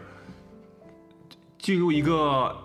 解构的一个视角，然后通过去通过音乐去解构这个后现代的整个这个这个东西。那我可不可以这样类比啊？你看蔡依林被大家都骂嘛，嗯，就是，但是蔡依林那张就是最新的那张，就去年那张 Play Play 那张专辑就大获好评，嗯。至少在音乐行业也好，或者在任何领域里面，对。因为那张专辑是蔡依林自己制作的，就是她自己找了所有的这些东西来、来配来配，就是说她应该想要什么东西。那这个时候，其实莫文蔚比她早一步就达到了这个过程，对啊，所以这张专辑基本上也是他她自己作曲，这个然后御用词人李卓雄全全曲全曲来写词。非常纯粹的一个莫文蔚的一个音乐表达，而且也是金曲最佳专辑。我觉得这个是不管当年那几张专辑怎么说，我觉得这个专辑确实是我索尼时期它的最佳。肯定了，呃就是这个已经是就是说已经被市场认可，也被你说也被那个什么就是奖项认可。他的这个，其实我一直想对你说，你说他是给冯德伦这首歌，我倒觉得这首歌是他这个专辑里面的一个异类。对对对，对吧是异类是异类，就是他不会像其他那么歌那些就是很很他风格的那种状态，嗯就其实是挺抒情的、挺委婉的、挺婉约的一首歌。对，呃，这个专辑我们可以听一下里边我刚刚说的《台》这首歌，特别有意思。好吧，那我们来听下《台》这首歌吧。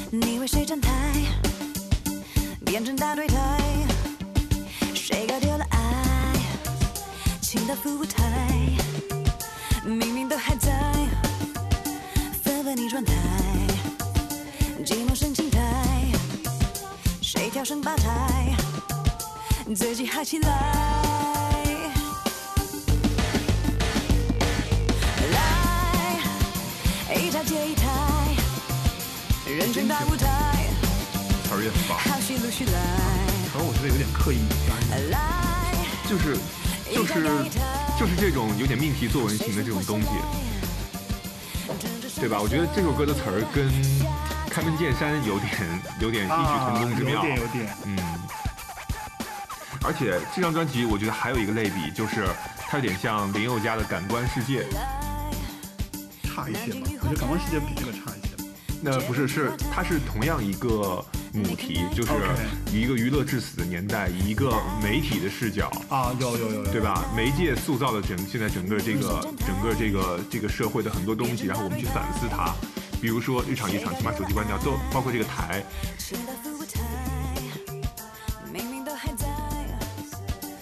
这种对于社会性的现代性的反思，我觉得增加了这张专辑的厚度、深度，然后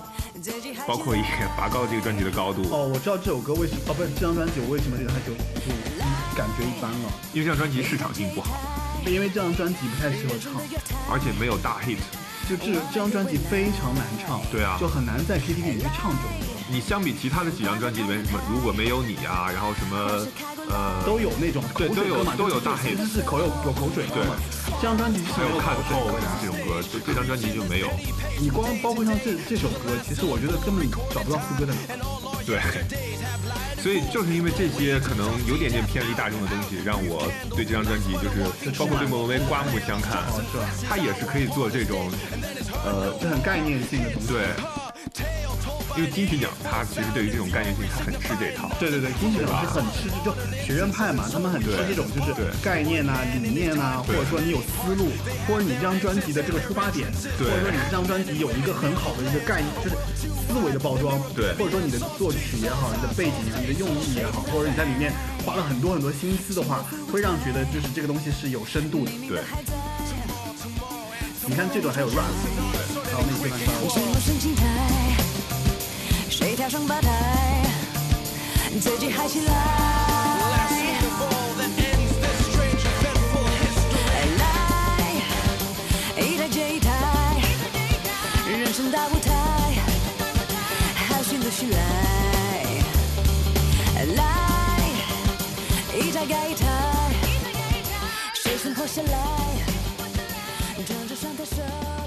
还发现一个很有意思的特点，你看，这是他在索尼的最后一张专辑，对，前面他在滚石的最后一张专辑是伍佰的整个一个全曲全对一个概念专辑，然后这张在索尼最后一张也是一个也是一个概念专辑。到最后都要豁出去。对，就是他在这个公司，OK，前几张专辑我把钱给你们挣够了，这张你让我自己玩一把，对对对。然后完了之后咱们好聚好散，所以就说到底，我觉得他还是个高智商的人。对，他没有被资本绑架，就是他懂得在这个缝隙，在这个就是嗯，在这个呃商业和艺术的这个夹缝当中求生存，对，而且还找到很好的平衡点。对通过这些东西就就跟那个谁，那个那个那个，就是北影的那个叫谁来着？有一个秦海璐，哦，就是一边拍着戏，一边把拍戏挣的钱自己去投艺术片，一边还演艺术片。对，就是你明白我意思吗？就是其实有一些艺人或者说有一些明星，他其实是有自己的思路的。对，他有自己的思路，这个思路是什么？就是他可能在发展的过程当中，他会寻求一条自己发展的道路，这个道路是我自己给自己定义的，不需要唱片公司来定义我。嗯，然后我找到自己发展这条道路，我自己有执行力，我自己有能力，我自己有钱，我自己可以把这个东西台子搭好，我自己来唱戏。对，爱看不爱看是由观众说了算。要不要转台随你。嘿，还还回到这首歌，我觉得你很厉害哦。好，那索尼 索索尼时期这个大获成功的概念专辑完了之后呢，他就到了这个他就到了环球了。那到这个环球时我跟期啊你，说，真的就是我有点不太不太懂，或者说我有点不太懂他了。我觉得环球时期啊，他有一个给他定调的专辑，嗯，就是这个呃宝贝。宝贝还是得了很呃，宝贝还是得了那个奖的耶。对啊，就是他得歌后，就是二度得歌后，就是这张专辑嘛。嗯，但是就是他前面还有一个很有意思的翻唱专辑，叫做《回味》，就是他翻唱了好多老哎歌，回味我们必须要提一下，里面有一首歌叫做《红》。是我们之前几个嘉宾里面的一位哦，对啊，哦他写的这首歌真的非常非常红。这首歌为什为什这首歌跟哪些歌相提并论呢？跟打起手鼓唱起歌，在那遥远的地方，外面的世界，半个月亮爬上来，茉莉花，跟这些歌相提并论，你可想这首歌有多牛逼。好啦，就是桥梁，我们抬了很抬抬你抬的嘛比较。我以我以认识这样一位音乐人为荣人啊为为荣，I'm proud of you。我也是。哎，我怎么那么不行不行？我也是，我非常的那个什么。啊，这张专辑开始，他开始跟张亚东合作了。啊那张亚东离开了这个王菲之后，不对，应该是王菲离开了张亚东之后，其实不是，他能收到乔梁的歌，也是因为就是乔梁其实当时就在张亚东那个公司，嗯就是说他在给张亚东提供一些 demo 什么的，张亚东听到这首歌，然后就给莫文蔚了，然后当时就有这样。我们重点聊的是张亚东，因为也只有这一首歌。好了好了好了，呃，就是说他跟张亚东合作啊，呃，就开始吸张亚东的血了。你发没发现？吸内地音乐人的这个这个这个，对，因为你看，其实到零九年了，这时候可能港台音乐它已经开始走向，我觉得不叫示威吧，它已经偏向另，因为那时候冒出来，比如说一些太多的新人了，嗯什么林宥嘉、杨宗纬，他们萧敬腾这些人冒出来你不要忘了，还有一个那个什么，还有陈奕迅。对啊，就这些人冒出来之后，那张亚东跟莫文蔚的合作，我觉得也算是找到了他事业的第二春。还蛮难能可贵的，就是因为张亚东其实也沉寂了很久，没有一些特别好的作品。对啊，然后他又找到莫文蔚他们一起来合作，回做到回味。但是回味那张专辑，我觉得是传统歌曲新唱。就是传统歌曲新的，你对吧看他的歌都非常非常老，对对对对吧？而且还，有一些红色歌曲，其实还是完成了张亚东的编曲梦。对，对，因为你这些老歌拿来重新编曲，是很多音乐人都爱做的一件事，就像经典翻拍一样，就像拍电影嘛常。石磊也爱做这对啊个事情。然后呃，包括其实莫文蔚啊，她你说她一直顺风顺水，我觉得她她在顺风顺水，她的原因之一就是她也很好的处理就是港台艺人如何在内地发展这个问题。你像之前经历过一些大起大落的艺人，多多少少是不是因为在处理这个政治问题上有一些？你觉得他是拥抱内地文化是吗？你这张专辑，他连他连打起手鼓唱起歌，什么这种略带红色色彩的歌曲，他都唱了。可是我觉得打起手鼓唱起歌很好听啊，是很好听啊，而且改的也很好啊。对啊。嗯，我觉得像这首歌《时光男》，它就是一个他我我我我不觉得是站在一个红歌的角度去看这个作品啊，就是确实是从一些传统歌曲里面挑一些旋律性好的，然后有有知名度的，然后呢加上他自己在演绎的过程中可以有一些新东西出来的作品放在里面，我并不觉得是拥抱所谓的就是就是你刚刚说的政治倾向，可能没有那么强烈吧，但是他这方面走得很稳。人还是聪明的，人还是聪明。的，对，就是知道怎么说来着，就是在哪个河在哪个庙里面念什么经，那句话怎么说来着？呃，什么进什么庙念什么经吗？是这样吗？有没有？我觉得是有了。嗯。然后那他跟张亚东的蜜月蜜月期一直到这个哦，对，退回来讲，我们是我们忘了，他其实是有那个血统的原因的。哦，他其实是有一些，就是呃，前面就说他他是一个混血嘛，嗯混血其实我觉得他对很多的一些，包括其实他选选曲的那个过程，你看他的那个选曲也不完全是中国传统乐曲，有点像那个什么那个民歌嘛，就那个嗯王洛宾其实都是在对对对，边藏的那些呃边疆写的那些歌曲，对不对？那那些歌曲其实带有很明很明确的民族风，所以那个东西其实也是融合的东西。所以他的本身的血就血液里面可能就有一个能够怎么说，可能是对世界文化的这个亲近吧，就他能抓到这些东西。那我们就得听一下这张专辑里面最优秀的那张那首作品了，《红》。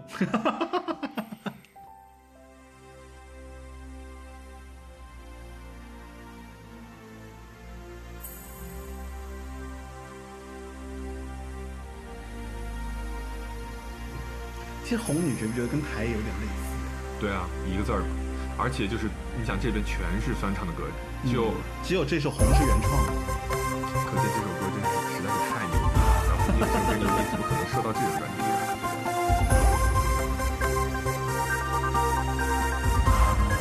其实其实当时乔安在给我这首歌的时候，我听过 demo，我也听过没有这个编，没有这么这么丰富的编曲的这个层次。那肯定那歌是还没编嘛，而且它的原词写的是，哎，我们是不是可以放一下那首歌？你说《三界传说》是吗？对啊，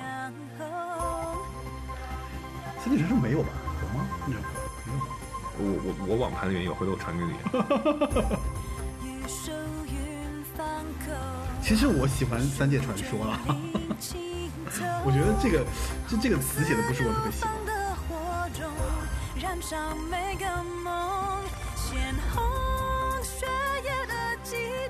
但《三界传说》有点太像游戏插曲了。就是它就是给游戏插曲写的，对啊，但是就是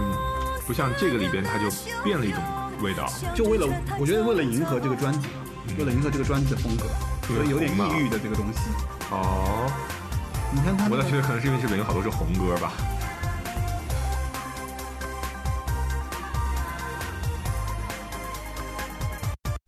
哦，还真是山脊的潜龙，蓄势要腾空，嗯是不是就是中国？对啊，天地玄黄的脸孔什么，这首歌蛮爱国的。天地玄黄的脸孔，天理高粱红，玉手云放空，书卷林青葱，红色怒放？零九年吧。嗯，那零八年刚刚中国奥运会，嗯 那个时候还是一个这个，我觉得就华人的这个民族向心力比较那他很那个他很懂哎，他很早就开始拥抱那个什么了。对。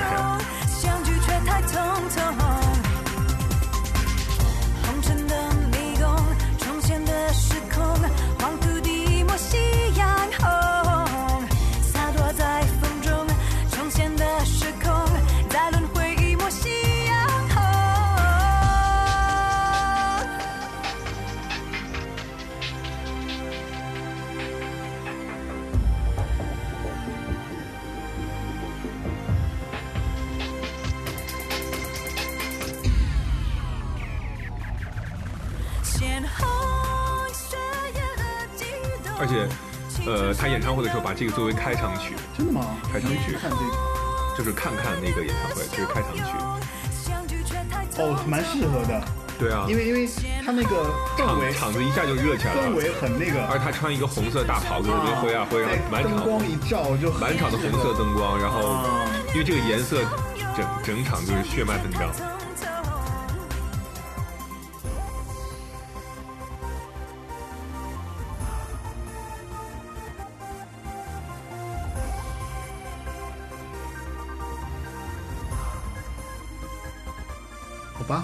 欢迎回来呢。我们欣赏了我们的其中一个嘉宾所为莫文蔚制作的歌以后，然后我们再继续也是不容易，这辈子就只是这一首了。也不会啦，就以后也会有啦，就不要看低自己。嗯那对他跟张亚东的这个蜜月期呢，我觉得宝贝让他又得了一次歌后，然后包括到不散不见，然后也是多次的，哎，你看很入围了神奇金曲哦。他只要自己做的专辑，其实都很棒。对啊，是啊，嗯然后一直到我们在中场相遇，那他结婚了嘛？就是在他结婚。宝，他是一一年结的婚，那对到这个从宝贝，我觉得可能是开始酝酿了，然后到不散不见，再到我们在中场相遇，就他这个人生和音乐事业都步入了一个新的阶段。在这个阶段，你说你没有探摸到他的人设，我觉得，呃，我的理解啊，他已经变成了一个知天命。就 是人说四十不惑，五十知天命嘛，他可能早一点就完成了知天命天命的过程。嗯，看他开始唱一些什么饮食男女啊，执子之手，执执子子之手啊，这种什么哦还有完美孤独，对，就是这种特别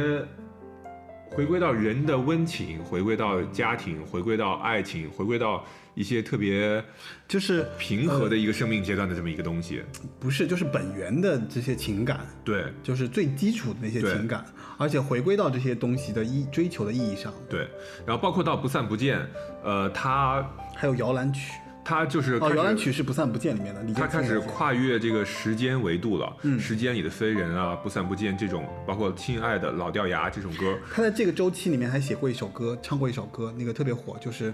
那首那个被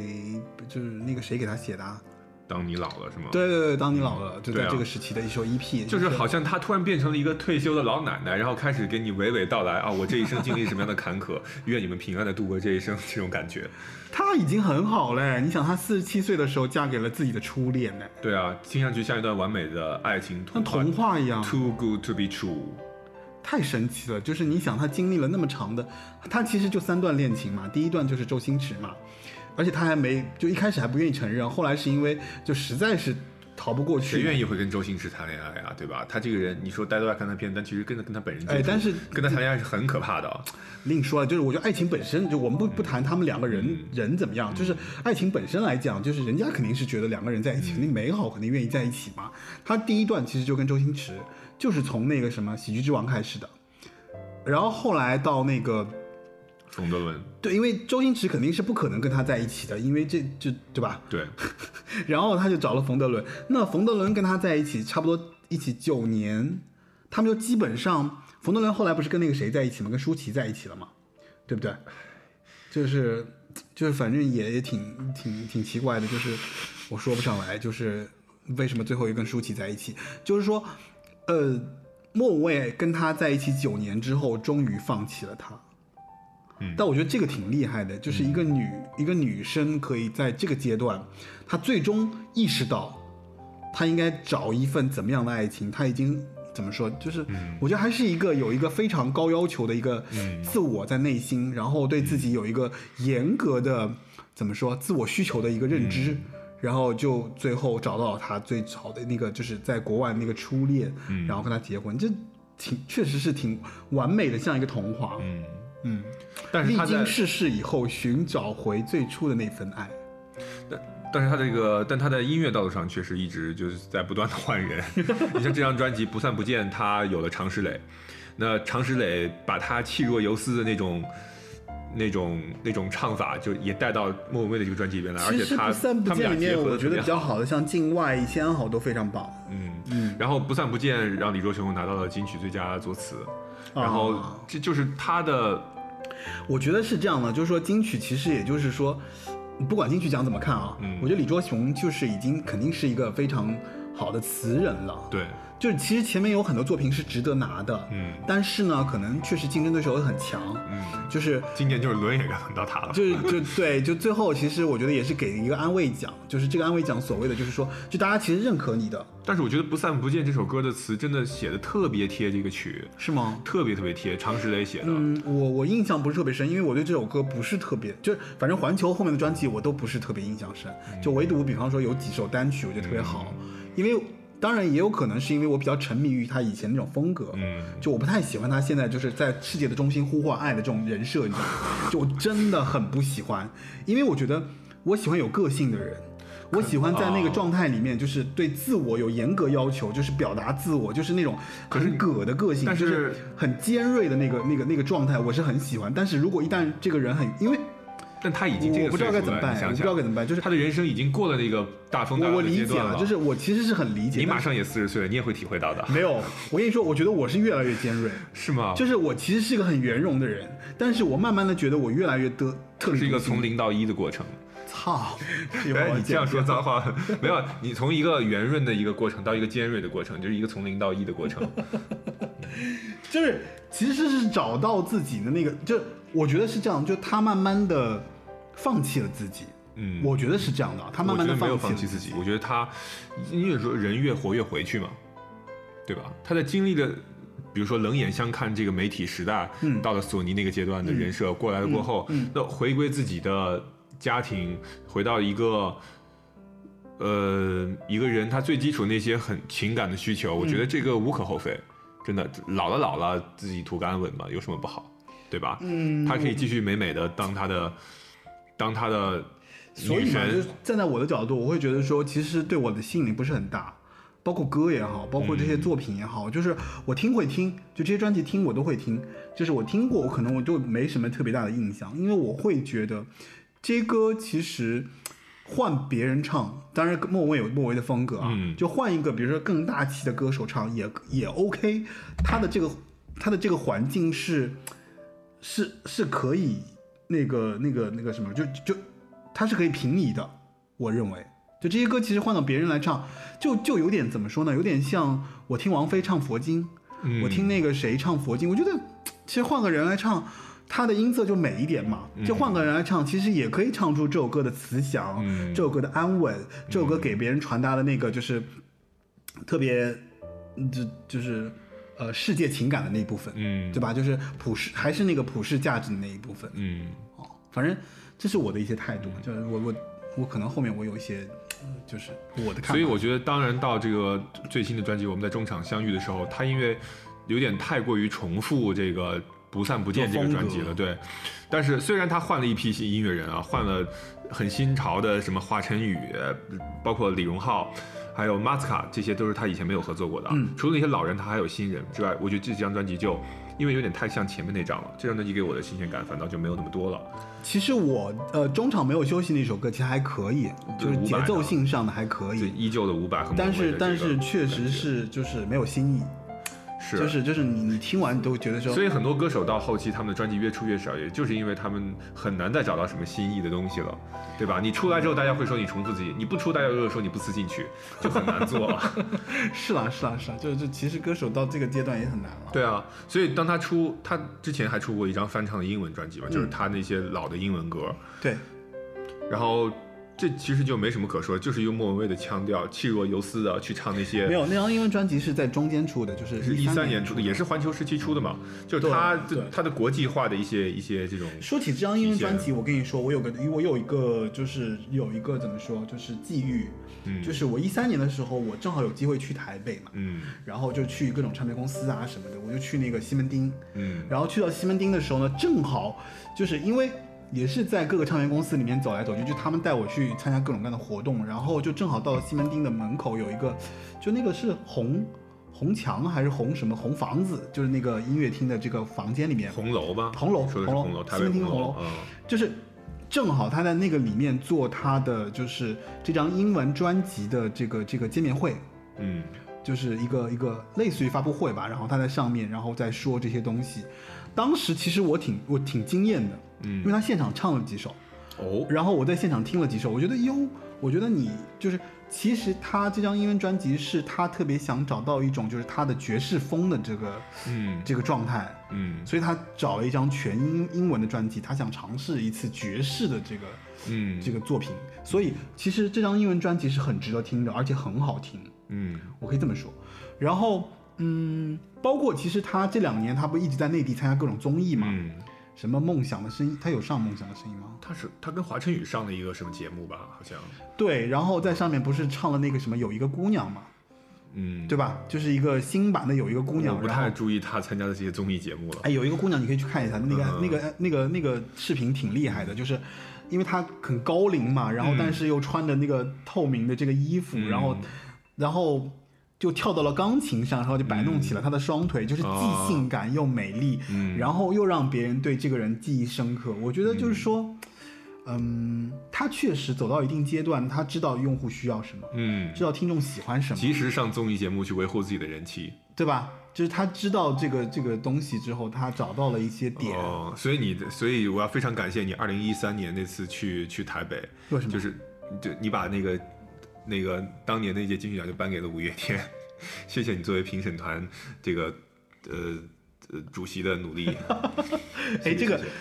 谢谢这大家不要开，大家不要那个介意啊，就是我们就那个谁，Chris 开了一个冷冷笑话，就是什么叫做我在这里面，就是要不然你去台北受邀做评审团主席，请问你当时 没有啦，因为当时正好有机会，就是我跟我老板去到台湾哦。去跟很多唱片公司的人去见面。嗯。当时其实我比较兴奋的是，我可以见到那个谁，就是呃，张雨生、不是不是不是，那个那个那个苏打绿的那个老板叫林什么来着？林伟哲呃对对对对，林伟哲。啊，就跟他一起吃了个饭，然后哦喝了一个喝了一杯茶，然后在想，就其实是我老板想要做苏打绿嘛，啊然后就是有机会跟他们聊聊天啊什么的，嗯然后也见了那个周杰伦的那个制作，就是唱片唱片公司的一些、嗯一些人吧，然后就。其实是完成了我自己对音乐梦想的一个延续，就是一个朝圣之旅。算是吧，就是我在那边，其实你看，我去了那个那个那个渔人码头，我我就都是按照歌曲去的，嗯。就去了渔人码头，然后去了九份，嗯，去了九份。忠孝东路走了九遍嘛，没有走九遍，反正就中山东路肯定得得走啊，走过自强隧道了嘛。嗯，然后就去了那个九份，九份不是陈绮贞写的那个九份的咖啡嗯。店嘛，然后就是，反正按照那些流行歌曲的地名，嗯。然后就走了一遍，然后就还蛮有那个那个那个感觉的，就是可能跟别人旅行不一样啊，就我的点就是这些点，嗯。就我特别在意这些点，嗯，哎，我说一些自己吧，就是这那没有挺好的。就是其实你会通过这些音乐，或者通过别的影视剧啊，这些文化产品，能带给我们一些生活上的，呃，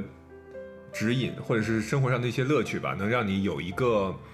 心里能立起来一个所谓的图腾，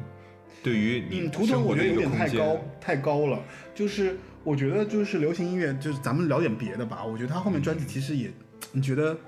对，就像就是老，就像你回家你妈给你唠的那些家常道理一样，就就他后面专辑就是这个特质啊。啊我我可能我其实我其实就觉得聊聊音乐本身吧，就是嗯就是，嗯，刚刚说到一点，就是其实我会根据流行歌去找一些地名啊，去去看这些东西啊，是因为。呃，我我确实觉得，对我来讲，可能在我的人生当中这，就是你旅行的意义。那些是对我影响比较深刻的东西。嗯就我可能，呃，跟别人不一样，可能对我来讲，梦魂萦梦绕的那些，比较做梦啊、梦到那些东西啊，可能就是来自于这些歌所给我的一些印象。嗯比方说，哪怕就是很多人可能他看了一些电视剧，看了一些看了一些作品啊，或文化作品啊什么的，那就是我觉得文化作品本身其实就是有给人这样的一个东西在的。它延长你的生命，对吧拓展你的生命。所以从某种角度上来说，我觉得就是说音乐，呃，流行歌其实是一种，呃，怎么说？它是一种艺术作品，嗯是一个多媒体的艺术作品。嗯然后呢，正好提到这个事情，就是说，呃，这中间其实前两天不是哦，你没在那个群里面，我们有聊天嘛。小白兔其实对那个什么，就上一期我们聊到，就是关于韩烨其实不太懂那个《银泰》那首歌，嗯对，我们就聊到那个事情，然后我就顺带就说了吧，就是因为他就问他说为什么那个谁就韩烨不太懂那首歌，他其实是很喜欢那首歌的，因为他在那个南城的一些什么商场里面正好听到《银泰》这首歌放的时候，他就觉得说那个情境让他特别喜欢，嗯。他喜欢那个情境，然后他又问说我们有一期节目，他问那个谁小海不是说他喜欢的不是音乐本身嘛，嗯。对，所以就聊到这个问题的时候，我的观点是什么呢？我的观点是，就是说，其实这个音乐的这个多媒体的艺术作品啊，我觉得不管它是给你带来的就是营造的这个氛围，嗯这个环境让你喜欢，还是说音乐其中的一些构成一些单元让你喜欢，其实都是这个东西所带来的这个，就是就是它的魅力所在。就是我觉得这个过程当中，其实就是这些作品其实是给人带来了一些每个人的点不一样，嗯，对吧？对，就可能每个人的点不一样。比方说，有的人可能会觉得说歌词好，有的人可能会觉觉得旋律好，有的人可能会觉得说，哇，他那个就像上一期那个韩烨就会觉得说编曲很棒，嗯它里面的配器很棒。你看大弦乐，我很爱那个大弦乐。嗯就每个人爱的部分都不不同，嗯这也就说明，其实，在生活中每个人的这个这个怎么说，他的那个倾向性都是不一样的。所以这是我觉得，呃呃，作为艺术作品来好来讲，那音乐其实是跟别人就是它是一个最普遍的一个艺术作品，载体。艺术艺术载体吧。题材，对对对，所以呃，公平的来讲，我并不觉得欣赏音乐有高低之分。嗯。就哪怕比方说小苹果有小苹果的好，嗯。就可能有些人喜欢小苹果，并不觉得就是那些人就是就是怎么说用俗这个词也好，但是其实音乐本身其实它是给人带来愉悦的，嗯，对，所以啊，呃就像大家去 KTV，大家最嗨的时候还是唱凤凰传奇的时候，对吧？嗯你要老唱什么不要爱我这种歌，但是就是说也很奇怪，就现代社会其实流行鄙视链文化嘛，对，就是我喜欢的东西高雅，你喜欢的东西低俗，就高雅就看不起低俗，嗯，会有这个文化现象存在。这个东西呃也有一种说法，它叫审美切割，怎么说？就是我通过我的审美切割来进行一个阶级的切割。哦，就是说，你看我们比如说中产阶级，他都喜欢性冷淡风，然后歌曲也喜欢那种要死不活的什么这些歌，但是当他听到一些凤凰传奇、小苹果，他就觉得这些很低俗。为什么呢？因为可能啊，更多的，比如说这些这更多的可能县城或者是呃广大的乡村地区，他们喜欢这些歌。那我作为一个中一线城市中产，我就要跟他们进行 从审美上的切割，以保持自己以保持自己这种阶级上的一种优势感。嗯，啊，这是一个我也是在别的地方看到的这种分析。哎，我觉得这个这个这个观点很好。所以就是呃，可能如果你比如说你是 Kevin 老师，什么 Peter 老师，你用一个很洋气的英文名，但是你你也没有必要就是鄙视去什么听这些凤凰传奇什么这些这些的人。啊那，对，本来就是本来就是怎么说呢？就是大家都是受压迫的人，你你为什么要同样鄙视这些跟你一起让要受压迫的人呢？对吧？呃，说到这个，就我们做一个延伸吧，因为今天正好是双十一嘛，就是呃，对我们 不去，我们没有去，就是清空购物车，去在这里开始蛋逼。就是也也挺那个什么。反正我购物车里什么都没有我我觉得是这样，就是说，呃，怎么怎么讲，就是正好有一个话题，就说提到，就是说，呃，其实，呃，有一种说法叫做中产阶级一旦上了车，其实是很难下车的。就是他被他被消费主义所裹挟了，嗯，就他需要买很多东西来完成自己的这个这个生活的这个保障，让他看起来是光鲜亮丽的，让他看起来是跟别人就像你刚刚说，就阶层有切割的，就是我用的东西跟你用的东西不一样，这本质上其实还是鄙视链的问题，嗯。对不对？嗯。那这个东西在很多层面上都有展现，其实音乐也是一个展现。对，对吧？所以其实我们想表达的不是说我们想说这个现象本身，我只是想说，就是说艺术作品或者说音乐，在我看来，或者在我们的朋友看来，我觉得当时都是，就是嗯嗯，怎么说？它是没有高低之分的，嗯对，只有喜欢和不喜欢嗯，啊，就就延伸开去说一些这种吧，我觉得，那今天说到莫文蔚，我觉得他是不是应该到总结阶段了？yes，对吧？那我觉得他三个时期啊，就是这三个人设，我们也已经已经聊过了。那他首先他用性感的形象开拓了一个时代，然后让自己站稳了脚跟，对然后再用一种后现代的一种口吻去反思整个这个时这个时代，时代包括反思自己，嗯，呃，让他自己拔高的一个高度。然后到现在呢，他反而是很圆融的看这个事，做了人妻，然后嫁为人妇，变成已婚，嫁为人妇变成已婚妇女之后，观点不同了嘛，用对用一种就是老奶奶的心态来教导大家要平和的做人，那完成了一个人的这个完对，在接下来要怎么样我就不知道了。我觉得他的可能有点像是他给他自己的职业生涯画上了一个句号。啊，不一定哦。我跟你说，也有人会一飞冲天，就是他反而到后面他会越来越那个什么，嗯，就是越来越有个性，或越来越再往后，但但是他已经结婚了。你看什么林忆莲、张惠妹，他们是离的婚，或者是根本就没结婚，然后他们现在才能一直我跟你讲，向前哎。我跟你讲，我跟你讲，我对这里有一个观点我要补充一下，就是我那天在比较，你知道吗？就同样，你看蔡健雅和熊天平，嗯，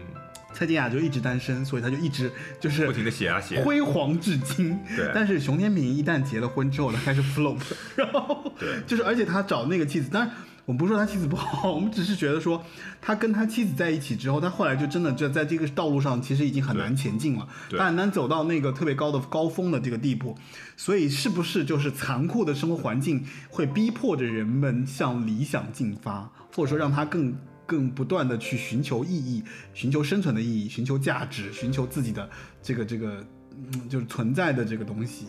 或者其实更大的一个话题就是。痛苦是不是一个人真正创作的来源呢？看周杰伦，他就结了婚之后又生了娃，很幸福。现在我觉得他创作力好像就在下降。好，我们下期再讲周杰伦，因为周杰伦就是 hold 住一期，因为本来这期是讲周杰伦，但是恰恰没想到就是我们的嘉宾出现了一些问题，所以就我们临时我给你抓来就是聊莫文蔚这个东西，但莫文蔚其实也挺有的聊的啦，嗯，嗯，因为他是横跨九零年代、一零年、九零年、九零年代、新世纪，然后一直到现在。可是我说白了，说说不好听一点，就是他到现在的话，他的歌迷其实年轻人也少数，那肯定啊偏少数，对，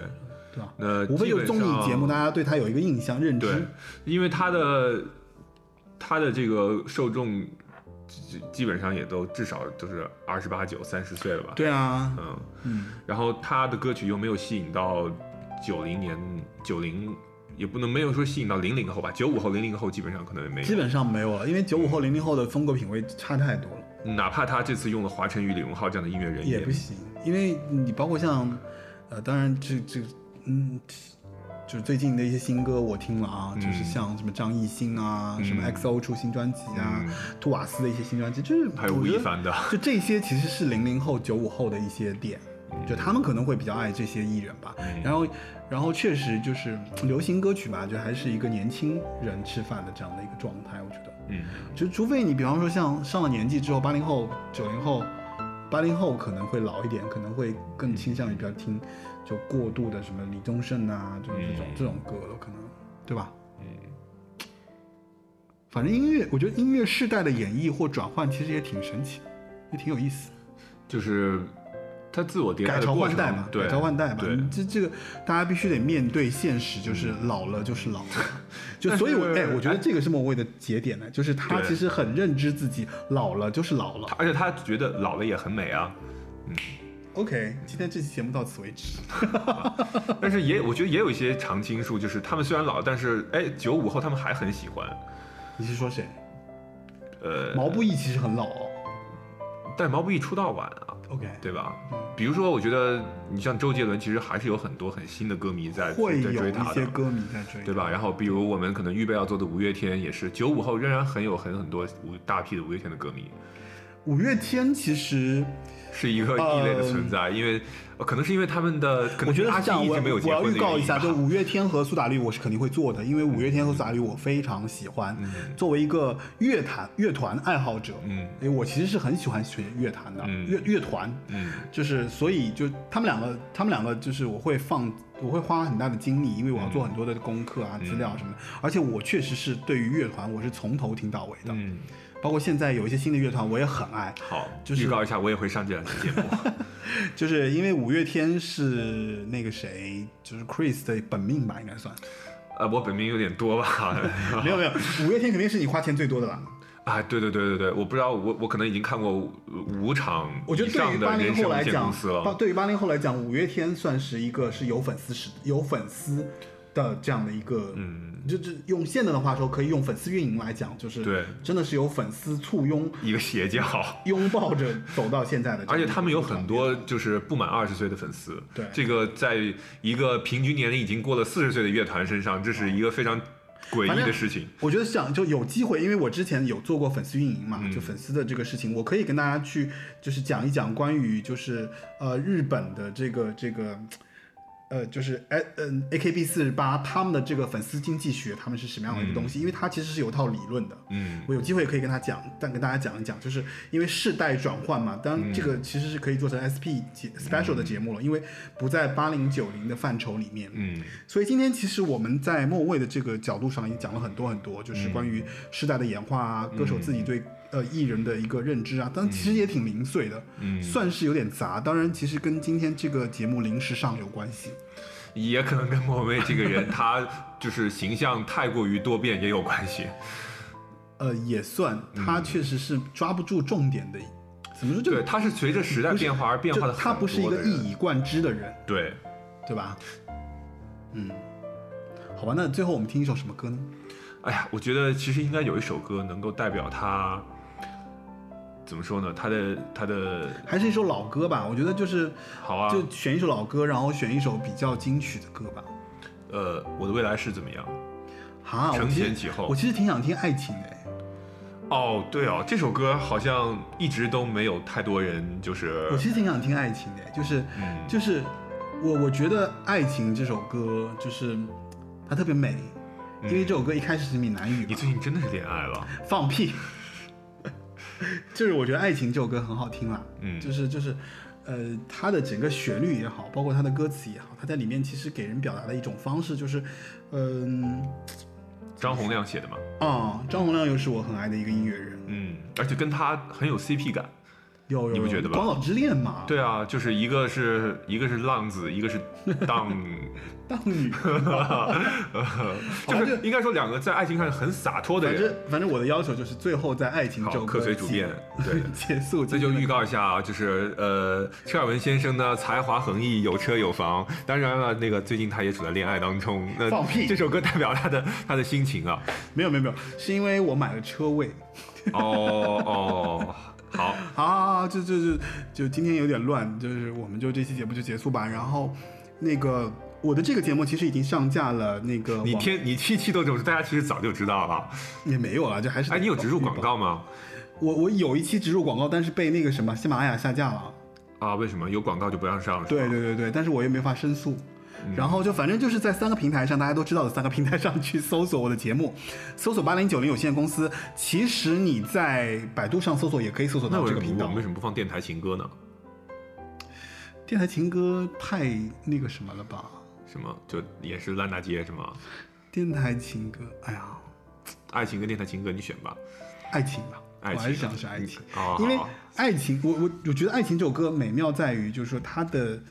就两种演绎方式，嗯就是有有那个闽南语，有、嗯有有普通话，嗯然后它的整个旋律就是其实它有点像钻石嘛，嗯，有点像钻石那首歌，但是爱情这首歌其实是，嗯，总之最后你就还是选择了爱情，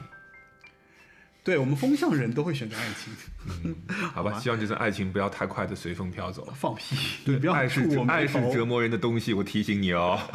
好，拜拜。拜拜。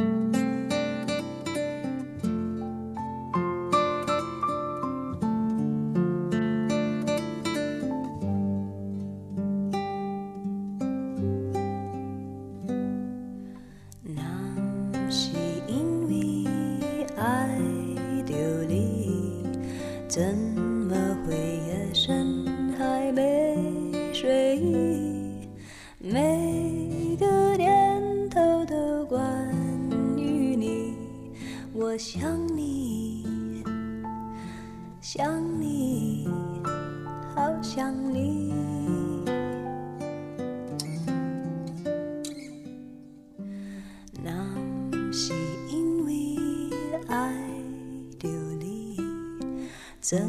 会有不安的情绪？没